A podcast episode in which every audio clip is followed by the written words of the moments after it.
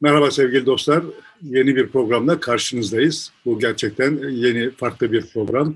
Sizin e, sorularınıza doğrudan bize yönelttiğiniz, videoların altına yazdığınız ya da şu ya da bu şekilde bize ulaştırdığınız sorulara vereceğimiz cevaplardan ibaret olan bir program olacak. İlk olarak Orkun'un sorusuyla başlayacağız. Bu programda ona cevap vereceğiz. Ben istersen soruyu bir okuyayım Cemalettin ki neyi tartışacağımızı, neyin cevap vereceğimizi bilelim. Benim şimdiye kadar gördüğüm iki yönetim modeli var. Bir, Avrupa tandanslı demokratik rejimler. iki Asyatik despotik rejimler. Hoca birinciyle, hoca dediysen, hoca birinciyle ilgili bazı yerlerde eleştirel yorumlar yapıyor. Merkez Bankası'na yürütmenin müdahale edememesini siyasetten, toplumdan kaçırıyorlar diyerek eleştirmişti. Merak ediyorum birincinin revize edilmesi mi yoksa toptan reddedilip yeni bir yönetim modeli mi kurulmasını savunuyor? Eğer böyle bir yönetim modeli varsa kendisi sık sık halkla birlikte karar alma diyor. Bunun unsurlarını açabilir mi? Elimizde böyle bir model yoksa birinciye dönüşü savunmayı doğru bulmuyor mu? diye birkaç sorudan oluşan bir soru. Önce bir terminoloji meselemizi çözelim. Ben yönetim modeli tabirini sevmiyorum. Çünkü işte yönetim modeli dendiği zaman bunun birçok çağrışma oluyor. Yani yönetenler var, yönetilenler var, toplum yönetilecek bir şey ve işte bir fabrika benzeri bir şey çağrışımları yapıyor yani. Dolayısıyla ben hani bunun yerine dilim döndüğü kadar yeri geldiğinde işin ekonomisinden vazgeçebilecek durumunda olduğunda, iletişim ekonomisinden örgütlenme modeli diyorum. Sonuçta toplumlar yönetilmezler, örgütlenirler. Biz son tahlilde bir memeli türüyüz ve memeli türlerinin kendi yaygın, bilindik örgütlenme modelleri var. En yaygın olanı şu yani işte sonuçta bir kabile halinde örgütleniyorlar genel olarak ve işte orada içlerinde en güçlü olan, en gözü kara olan, diğer gözü kara olanları tepelemiş olan her şeye sahip oluyor. Bunu genel olarak nesilden nesile aktarma şansı olmuyor. Her yeni nesilde yeniden bir hesaplaşma oluyor ve orada işte diğerlerini tepelemiş olan yeni tırnak içinde lider olarak her şeye sahip olma hakkını ele geçiriyor yani.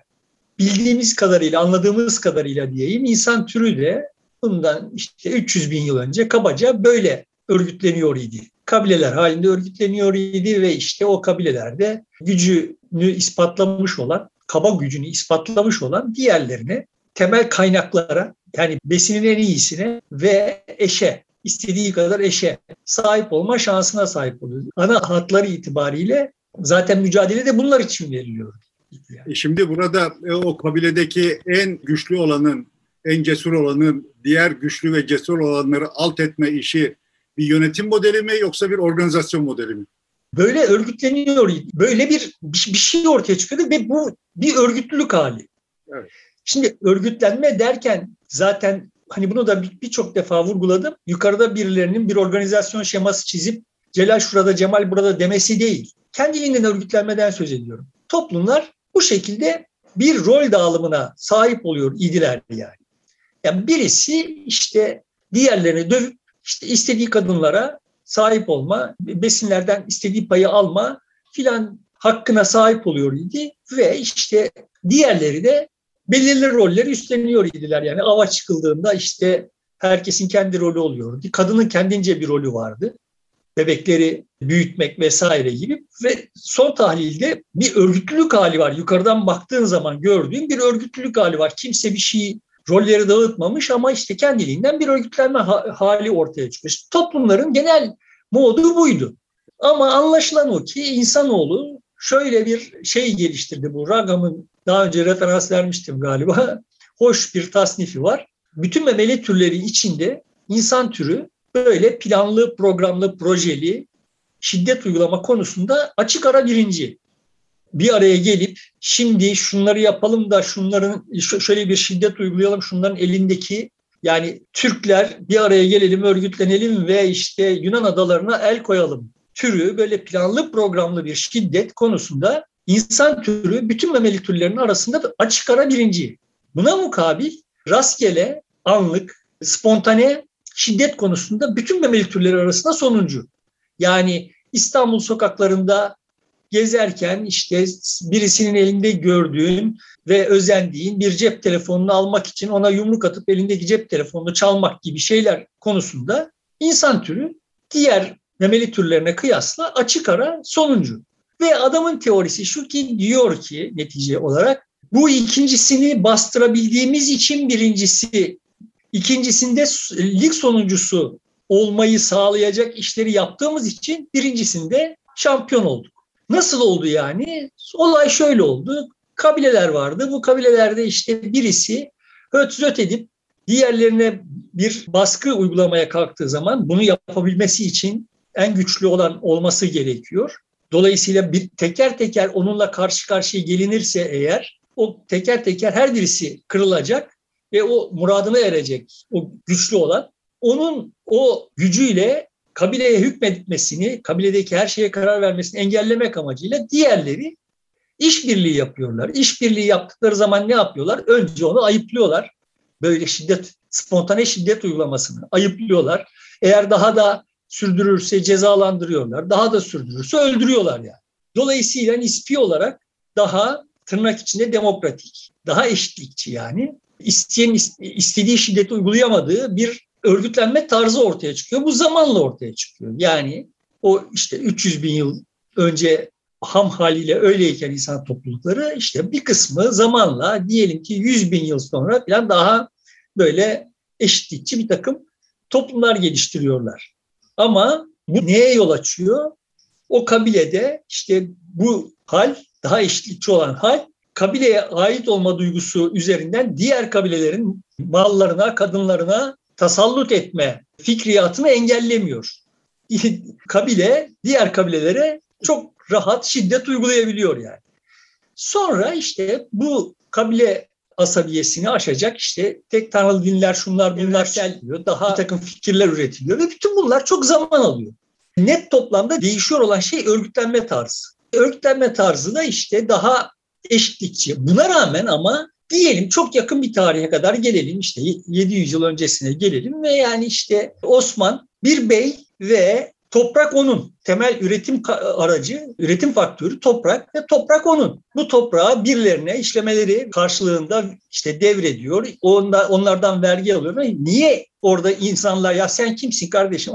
Allah'ın Osman'ı niye bizden vergi alma hakkı sende var? filan demiyor. Niye demiyor? Çünkü işte o kabile asabiyesi vesaire filan falan sebebiyle artı her an yine spontane şiddet uygulayabilecek birileri var. Eşkıya var. Gelip işte senin davarını çalmaya falan kalkabilecek birileri var. Onları kontrol etme karşılığı bir takım savaş lordları bey oluyorlar ve işte yönetim Orkun'un tabiriyle yönetim hakkına sahip oluyorlar. Bu çok uzun bir süre boyunca yani işte muhtemelen 20 bin yıl belki daha uzun süre boyunca genel insan topluluğunun örgütlenme tarzı bu.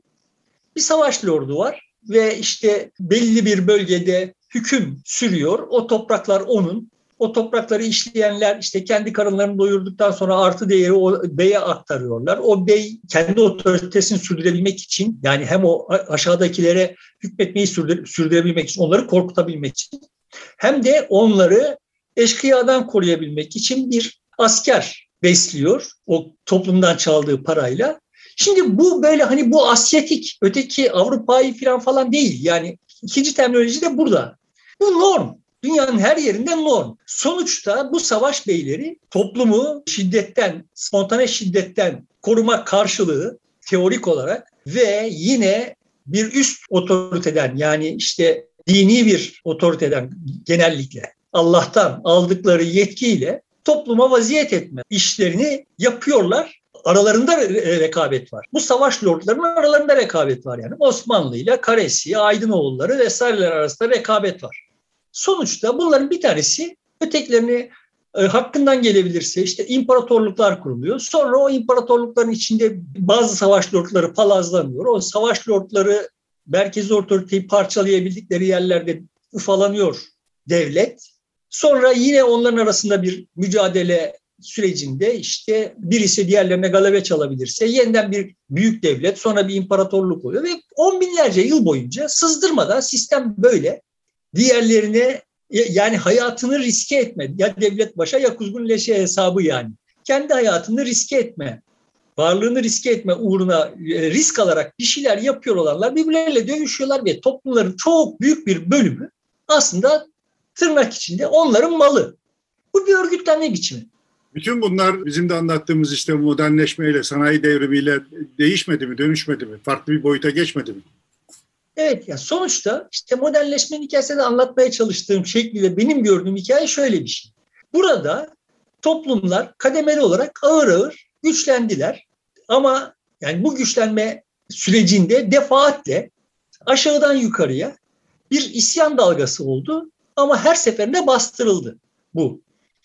Net toplamda zenginlik çok artmadı. Bütün bu on, yani on, on binlerce yıl boyunca zenginlik çok artmadı. Nüfus arttı. Artan nüfusla birlikte işlenen toprak miktarı arttı. Çok kısmi, çok düşük oranda bir teknoloji gelişimi oldu. Bu teknoloji gelişimi nedeniyle insanların hayat tarzında, hayat kalitesinde çok nispi bir artış oldu. Hani bunda şeyle e, örnek olarak vermiştim. Yani 16. yüzyılda herhangi birisi 5. yüzyılda, 4. yüzyılda işte yaşamış herhangi birisini 16. yüzyılda dünyaya getirse çok da yadırgamazdı. Yani çok da değişmemişti.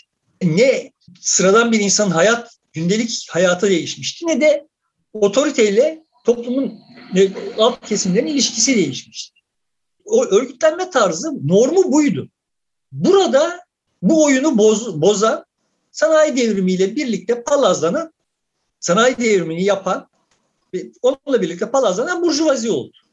O bu otoriteye ya yeter artık bize böyle keyfinize göre hükmedemezsiniz dedi. Teknik olarak mesele şuydu yani bizim bugün çok yadırgadığımız işte bu müsaade vesaire falan falan halleri normdu.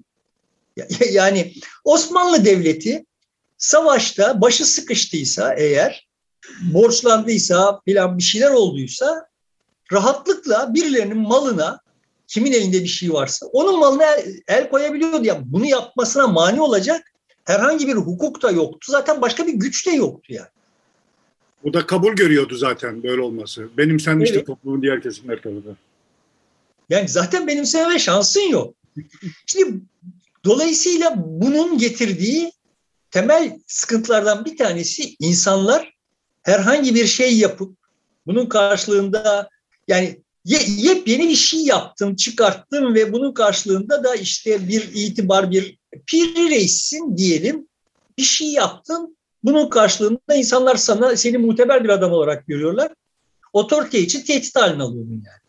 Dolayısıyla insanlar kendilerine tırnak içine bugünkü tabirle kullanacak olursak otosansür uyguluyorlardı. Hem fikir anlamında hem de iktisadi icraat anlamında. Bunun sonucunda dingin, bugün çok özlenen türden bir düzen vardı. Herkes yerini biliyordu. Renk güzel, belliydi. Gücünü, gücünü göstermek istemiyor, zenginliğini göstermek istemiyor. Sanki diğerleriyle aynı hayatı yaşıyormuş gibi davranıyordu. Evet. Yani sonuçta insanlar öyle olduğu için öyle örgütlenmiş değil. Öyle örgütlenildiği için insanlar öyle davranmak zorundaydılar. Yani oyun böyle iki yönlüdür yani. Bu hiç kırılmayabilirdi. Bu düzen hiç kırılmayabilirdi. Defalarca bunu kırmak için yapılan müdahalelerin her birisi hakim kaldı. Dünyanın her yerinde öyle ya yeter ya kardeşim bu kadar da zulüm olur mu deyip ayaklananlar oldu. Her seferinde bastırıldılar. Ama işte 17. yüzyılın sonlarıyla birlikte böyle yeter ya kardeşim demeden usul usul bir yerlerde bir takım zenginlikler biriktirme imkanı doğdu ve bu zenginlikleri biriktirme imkanı doğunca aniden insanın potansiyelinin ne kadar yüksek olduğu, aslında ne kadar yüksek bir potansiyele sahip olduğumuz ama bu potansiyeli o örgütlenme modeli yüzünden harekete geçiremediğimiz ortaya çıktı.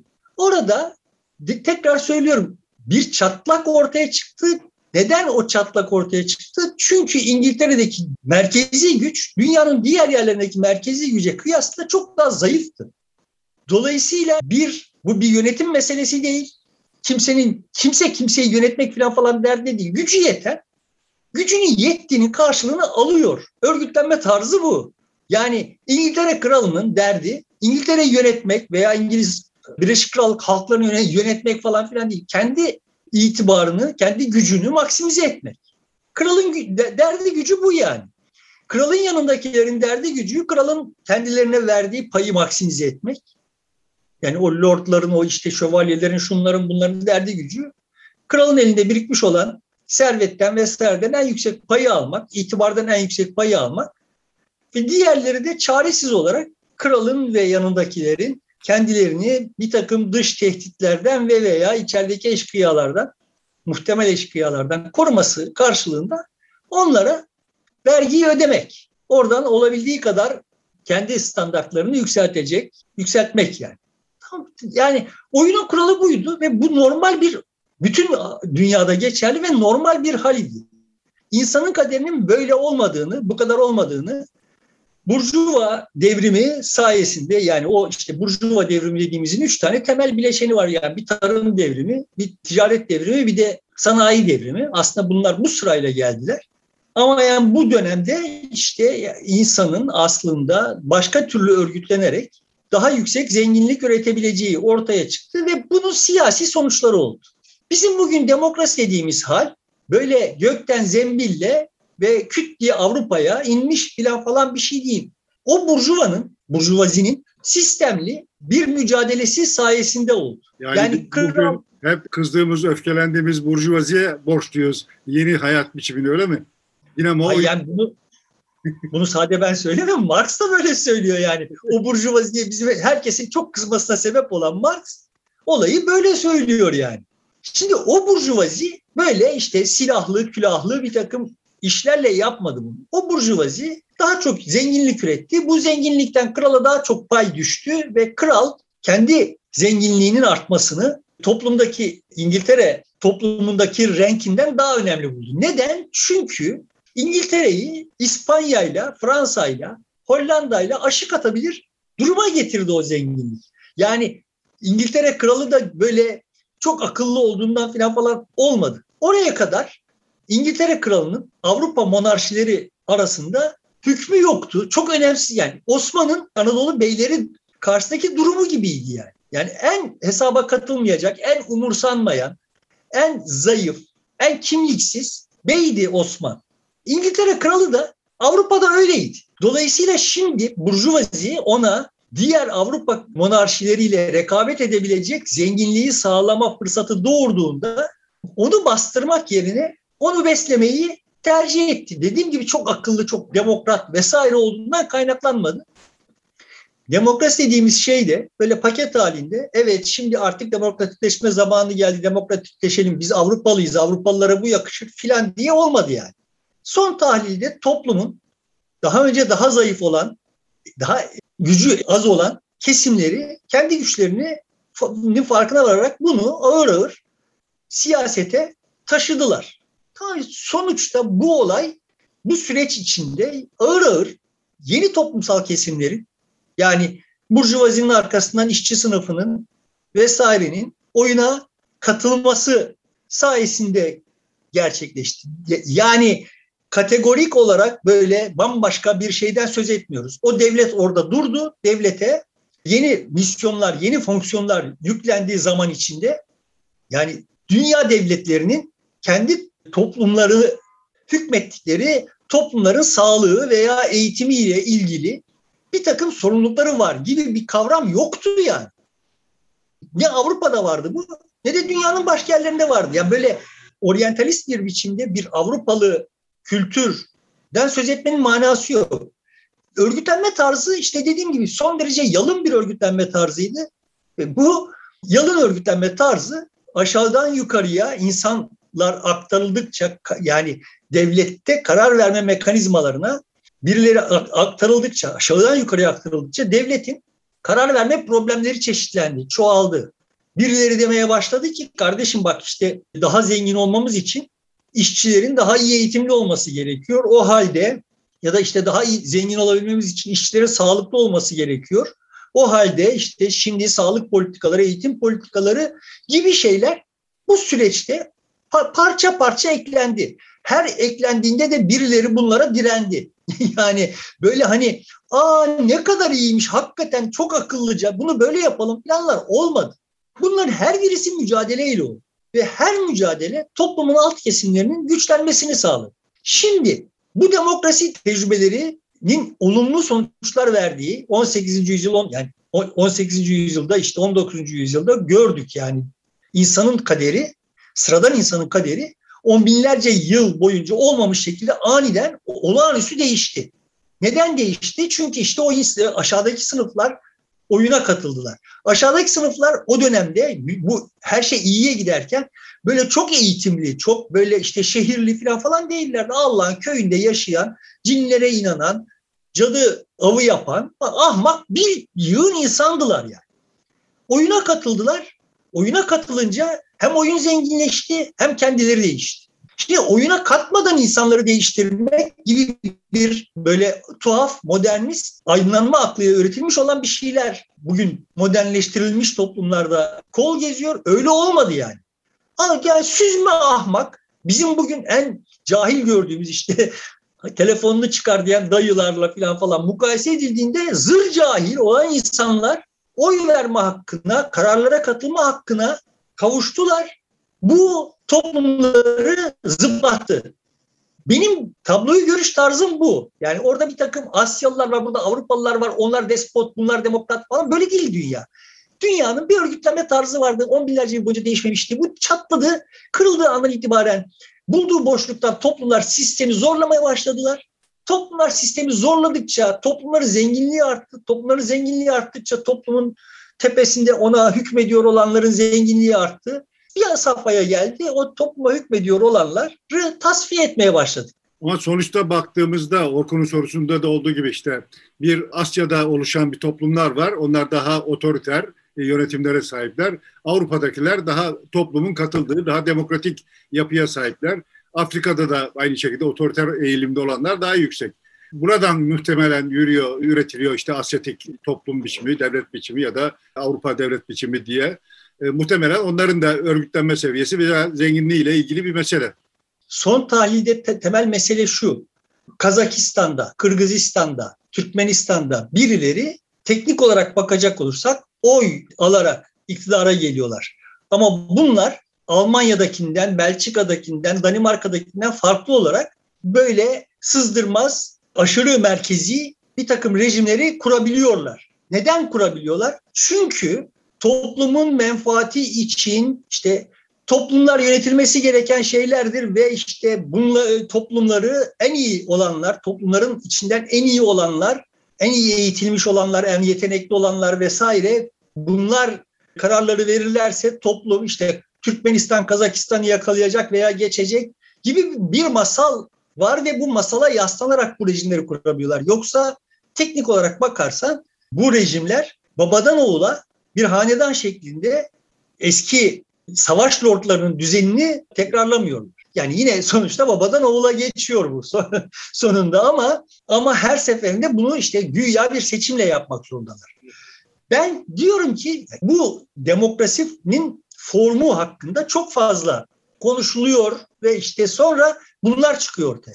Yani bugün Türkiye'de olup biten şey aslında demokrasinin bir yönetim tarzı olduğu, bu yönetim tarzı olduğuna göre demek ki en tepeye en vasıflı olanların gelmesi gerektiği, demek ki gibi böyle akıl yürütmelerin sonrasında yani orada bir takım kararlar verilecek. Bu kararlar doğru kararlar olması gerekiyor. Doğru kararları iyi yetişmiş insanlar verir gibi varsayımların sonucunda bir, bir yere birileri geliyor onu sorgulama, sorgulayamaz hale geliyorsun.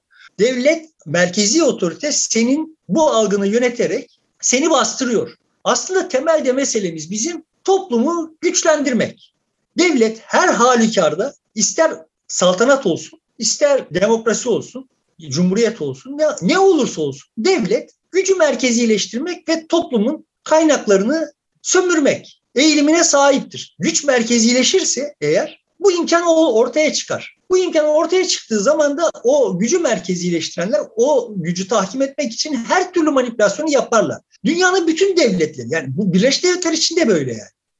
Son tahlilde şimdi e, Birleşik Krallık dediğimiz ne işte böyle İkinci Dünya Savaşı sırasında demokrasi vesaire havar, havarisi iken işte bir adada şarbon deneyi yapıp yani Almanya şehirlerine biyolojik yani nerede durdurabileceğini bilemeyeceği şey atmak üzere çalışmalar yapan bir yer. Devlet böyle bir şeydir yani.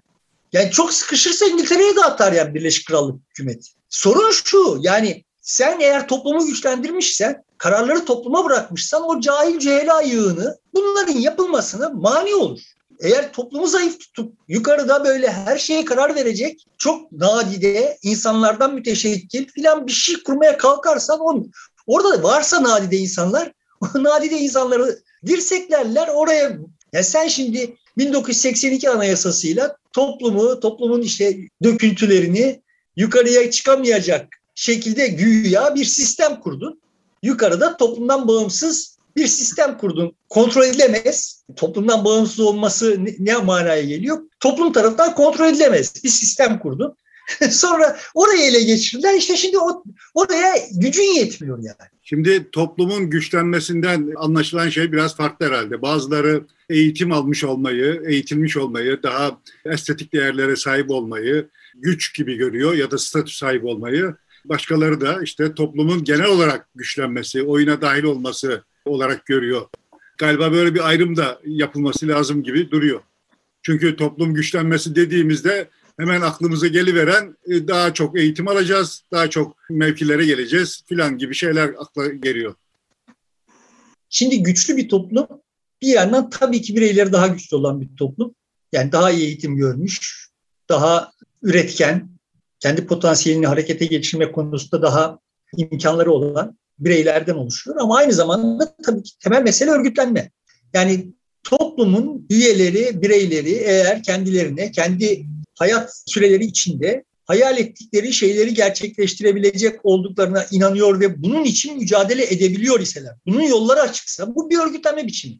En başta aslında hani laf kalabalığına geldi. En başta söylemeye çalıştığım şey oydu. Demokratik toplumlarla daha önceki toplumlar arasındaki esas fark bugün dünyada hemen herkesin kendisine bir ömür içinde yepyeni bir takım hayat tarzları inşa etme hayalini kurabilecek olmaları. Kuramıyor idik. İnsanoğlu kuramıyor idi. Yani bu hayali kurduğu zaman merkezi otorite tarafından her türlü zulme maruz kalma ihtimali vardı. Dolayısıyla kendi kendisine bastırıyordu, kendisine uyguluyordu sansürü. Şimdi bizim Şimdi bizim gençler de pek hayal kuramıyorlar kendi hayatlarını değiştirmeye dair bu yaşadıkları süre içerisinde, bu içinde bulunduğumuz dönemde e, ama bu biraz farklı galiba. Yok. Biraz farklı. Şöyle yani benzer bir kırılma sürecinde yaşıyoruz. Bir eşiği atlıyoruz yani.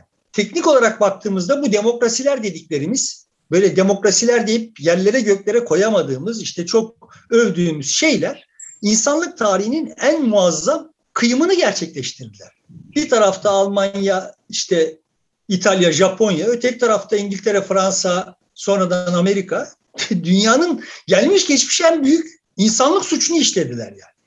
Tamam demokrasi iyi, her birisi kendi içinde olağanüstü bir verim sağladığı falan ama son tahlilde devlet devlettir. Ve İngiltere için Almanya'nın yok olması ya da kendisiyle rekabet edemez hale gelmesi İngilizlerin işte bilmem refahı için filan anlatılsa da aslında o devletin kendi bekası için bir şey yani. Ve bizim şimdi geldiğimiz nokta şu.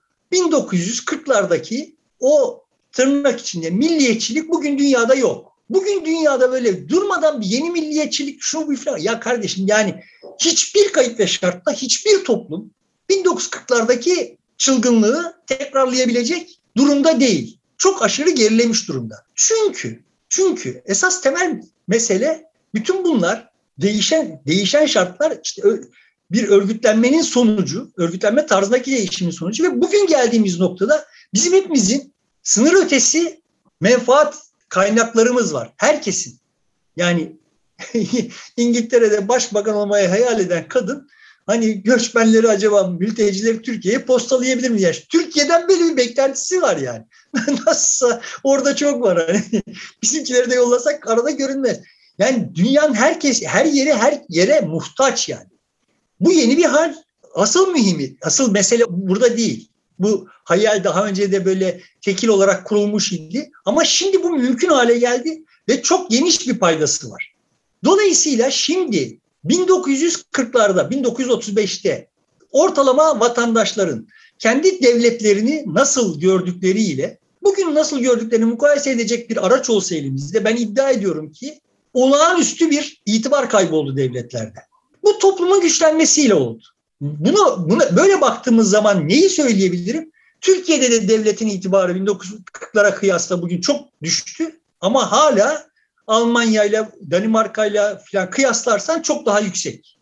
Bizim sıkıntımız burada. O yüzden sen buradan şimdi gençlerin Türkiye'de Türkiye sınırları içinde kaldığı zaman kendilerine bir hayal kuramıyorlar ama sınırın ötesine gitme hayali kuruyorlar ve sınır ötesine giderlerse kendilerine kendi ömürleri içinde bambaşka gelecekler inşa edebilecekleri hayalini kurabiliyorlar. Son tahlilde benim iddiam şu, bütün bu ön yargıları, bu tortuları bir, bir tarafa bıraktığımızda, bizi felç ediyor olan tortuları bir tarafa bıraktığımızda insanoğlunun çok daha geniş kesimlerin katılımıyla bugün hayal edemeyeceğimiz, nasıl ki sanayi devrimi sırasında hayal edilemeyecek şeyleri yaptı o sıradan insanlar, o ot kafalı burjuvalar vesaireler nasıl olağanüstü bir şey ürettiler. Şimdi de olağanüstü şeyler üretilecek ve bu çok çok kısa süre içinde olacak. Bambaşka bir moda geçeceğiz. Şimdi bu eşikte olduğumuz için canımız yanıyor. Yani. Benim iddiam bu. Şimdi buradan Orkun'un şeyine gelin. Yani birinciyi revize etmek yani sonuçta her zaman bir revizyon var. Bizim sıkıntımız şu. Ortada var olan toplumdaki değişim, bütün toplumlardaki değişime paralel bir siyasi örgütlenme değişimi yaşanmadı. Sıkıntımız burada. Yani dünyayı kasıyor olan. Türkiye için baktığımızda mesela toplumu o kadar gelişti ama gerek siyasi partiler, gerek, gerek sivil toplum örgütleri, gerek üniversiteler bu gelişmenin gerisinde kaldılar. Hele medya çok daha gerisinde kaldı. Örgütlenme evet. biçim olarak. Yani Birleşik Krallığa bak ya yani sonuçta orada çok farklı mı tablo ya da Birleşik Devletlere bak yani işte sonuçta komik komik adamlar bu örgütlenme biçimi belirleyici adamlar belirleyici değil diyorum filan tamam ama son tahlilde geldiğimiz noktada o siyaset düzeni bugünün şartlarına uygun yeni bir takım üretimleri yapamayıp durmadan böyle bir algı üreterek bu algının üzerinden bir şeyler üreterek gidiyor. Ve bu görünüyor yani dünyanın her yerinde görünüyor ki bizim bugünkü örgütlenme kapasitemiz ile kıyaslandığında bu siyaset yürümüyor yani. Türkiye'deki tabii ki dünyanın kalanıyla kıyaslanmayacak kadar zayıfladı. Yani çünkü biz bir de bu dönem içinde zaten o iyice karmaşıklaşmış olan topluma yetmeyen, karmaşıklık düzeyi o topluma yetmeyen bir siyaset düzenimiz vardı. Onu iyice basitleştirdik bile, sadeleştirdik. Dolayısıyla bizim problemimiz evet dünyanın probleminden daha ağır. Ama dünya patinaj yapıyor yani.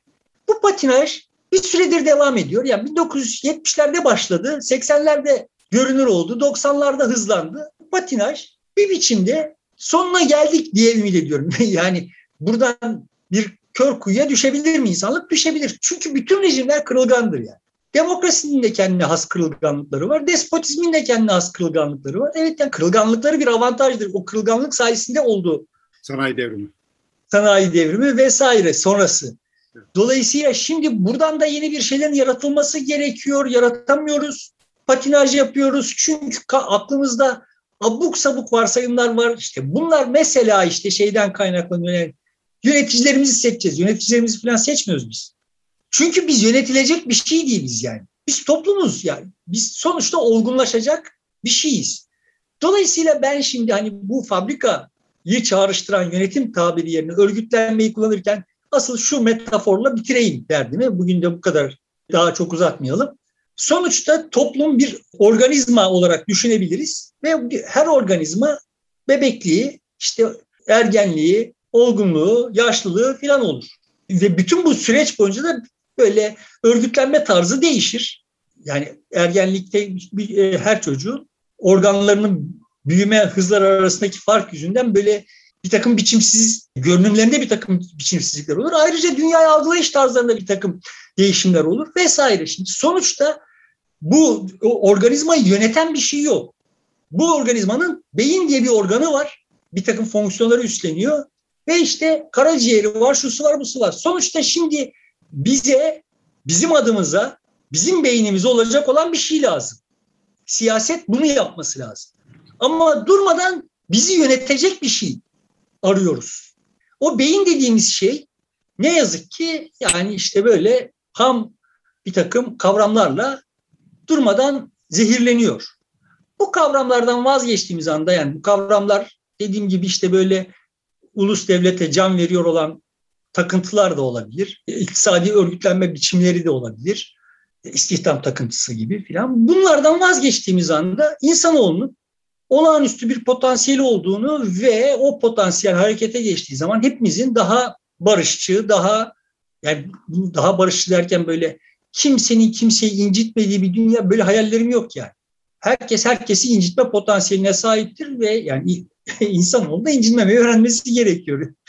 Hayat biraz da o incinmelerden meydana gelir yani. Dolayısıyla bu böyle politik doğruculuklar şunlar bunlar filan gibi böyle absürt reçeteler uygulanıyor bugün dünyasına. Bu reçetelerden vazgeçip efendi gibi insana, kendimize ve insana güvenerek yeniden e, ayağımızdaki prangalardan kurtulup bir örgütlenme tarzı geliştirdiğimiz zaman ki bu büyük ihtimalle çok daha küresel bir üst örgütlenme, siyasi örgütlenme olacak diye düşünüyorum. Herkes, benim kanadımdaki herkes hemen hemen aynı şey şeyleri söylüyor. Ama son tahlilde yerelin aşırı güçlü olduğu, yani yerel derken yok yani Üsküdar'ın İstanbul'a, İstanbul'un Türkiye'ye daha orantısal olarak daha güçlü olduğu bir örgütlenme tarzı olacak. Herkes kendi problemleriyle uğraşıp böyle yukarıdan tasarımlar yapmadan hayatta kalmaya çalıştığı durumda çok daha zengin, çok daha sağlıklı bir siyasi düzene geçeceğimizi sonrasında yani onun da bir yere kadar iyi işleyeceğini düşünüyorum. Nereye kadar bilmiyorum. Ama sonunda yani demokrasi Orkun'un sorusunu ben çok da anlamıyorum. Ben yani demokrasi yanlısıyım yani, yani çok aşikar olması gerekiyor. Demokrasi benim anladığım demokrasi giderek daha çok insanı oyuna katma halidir. Yani Aa tamam şimdi şunları kattık oyuna. Top yani biz Osmanlı bakiyesi olarak işte orada 3-5 bin mütegallibe, 3-5 bin ordu mensubu, işte 3-5 e, binde okumuş çocuk topluma vaziyet ediyor idik.